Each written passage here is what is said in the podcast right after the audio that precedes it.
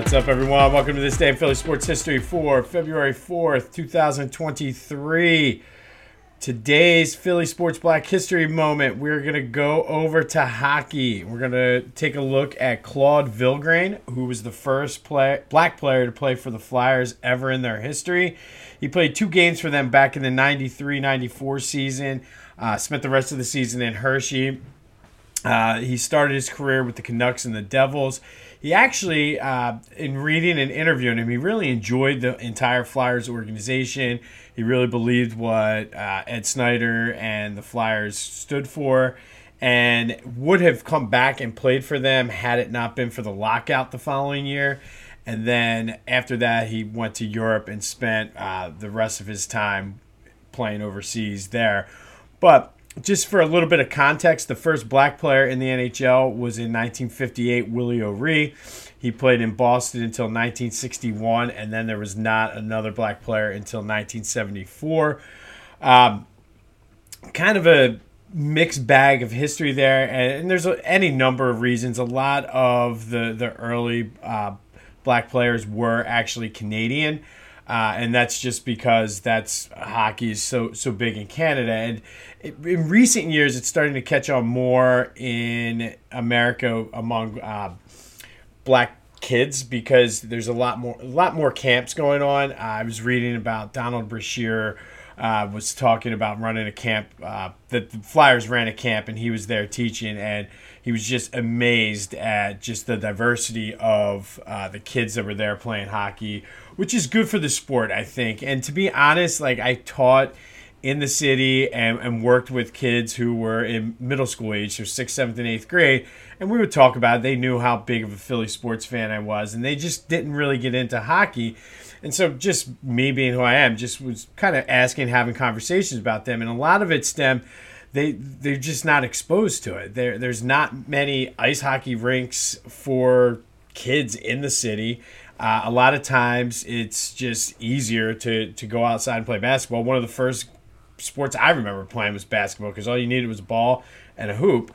Um, so I think now that there's like this big effort by the NHL to to promote the game and, and get it into places where typically it would not be you're, you're seeing more and more diversity in the NHL as it comes. Uh, still doesn't mean it doesn't come without some of the the same old negativity and ugly racial slurs and things like that.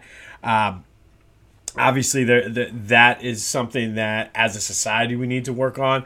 But Claude Vilgrain said, I mean, he, he actually said it wasn't so bad in the NHL. He heard it worse, and it was way more intense over in Europe.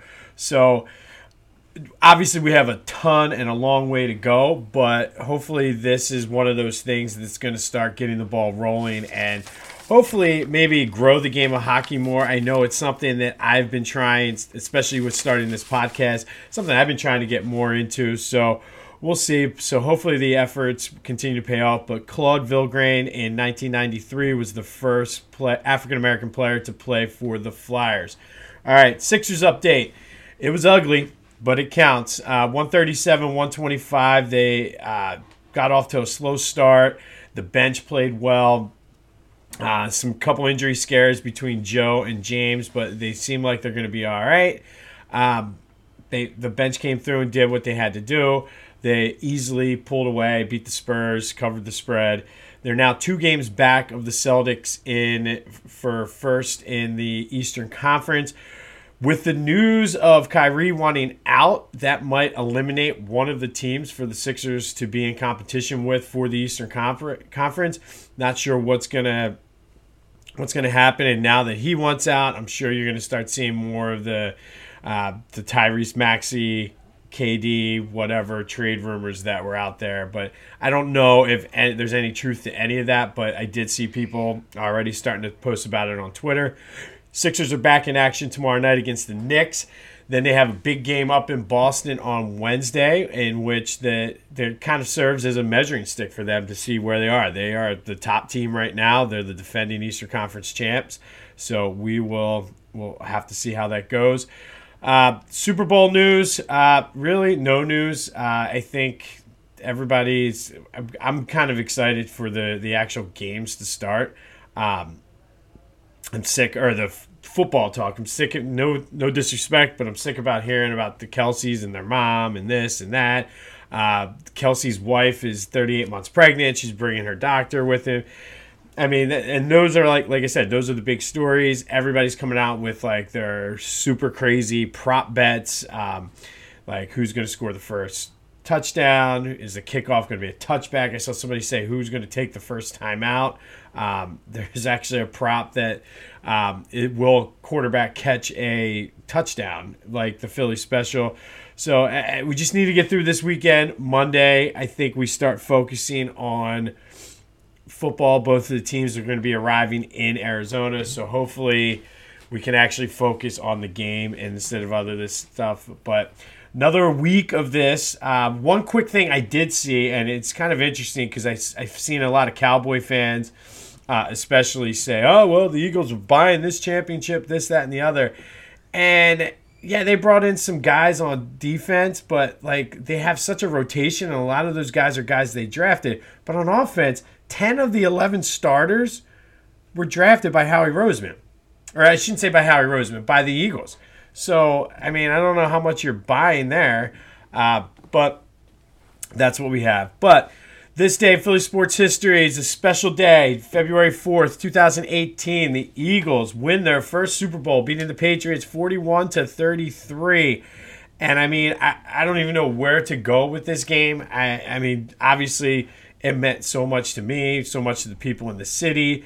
Um, just that whole magical ride. I think for me, the moment I knew they were going to win was when they came out of the tunnel to Dreams and Nightmares, and Dougie P was able to to talk to the NFL, get them to play that, which was phenomenal. Um, I mean, you had the Philly special, you had the the long pass to Alshon, you had the LeGarrette Blunt run, Corey Clement's catch. Um, Zach Ertz played out of his mind. I think everybody knows the touchdown, but I think when watching, because I've watched the game like a thousand times, like I, I, think I watched it every day from the day after the Super Bowl until like June. Um, so, but I think the the key play and that a lot of people kind of overlook is there was a fourth and one or a fourth and two um, late in the fourth quarter that if the Eagles didn't get it, there's a good chance they may not have gotten the ball back from the Patriots, but Zach Ertz and Foles, they got I think it was it was fourth and one. They got two yards. If it was fourth and two, they got three yards. Whatever it was, but that was a key play in that game. Um, and then obviously you have the uh, BG strip sack, Barnett recovering it, and and still feeling slightly nervous on that last drive and thinking, okay, here we go. They're they're throwing the hail mary. They're going to call the pass interference. We're going to go to overtime or whatever it is. Um, but and I, I, think for me, the one thing though that sticks out the most is at the end of the game, instead of obviously I felt happy uh, later on, but I think it was something that probably a therapist or a psychiatrist would be able to, to explain. But like I just remember being angry and wanting to yell at Giants fans, Cowboys fans, Steelers fans, all those people over the years that told me how many rings you got, how many and like I just remember like just that anger and frustration coming out first, which I guess that was the surface emotions of being a Philly fan then. So I just remember being just so angry at them and being like, fuck you. Blah, blah, blah. Ah, I got a ring now. Um, but at this point, I think this reaction, if they were were to win, I think it's going to be a lot different. Um, but again, I feel like we're now in that club, the Super Bowl club. We're in general mission right now with the Jets, the Saints, the Bears, the Seahawks. We got one. We're in.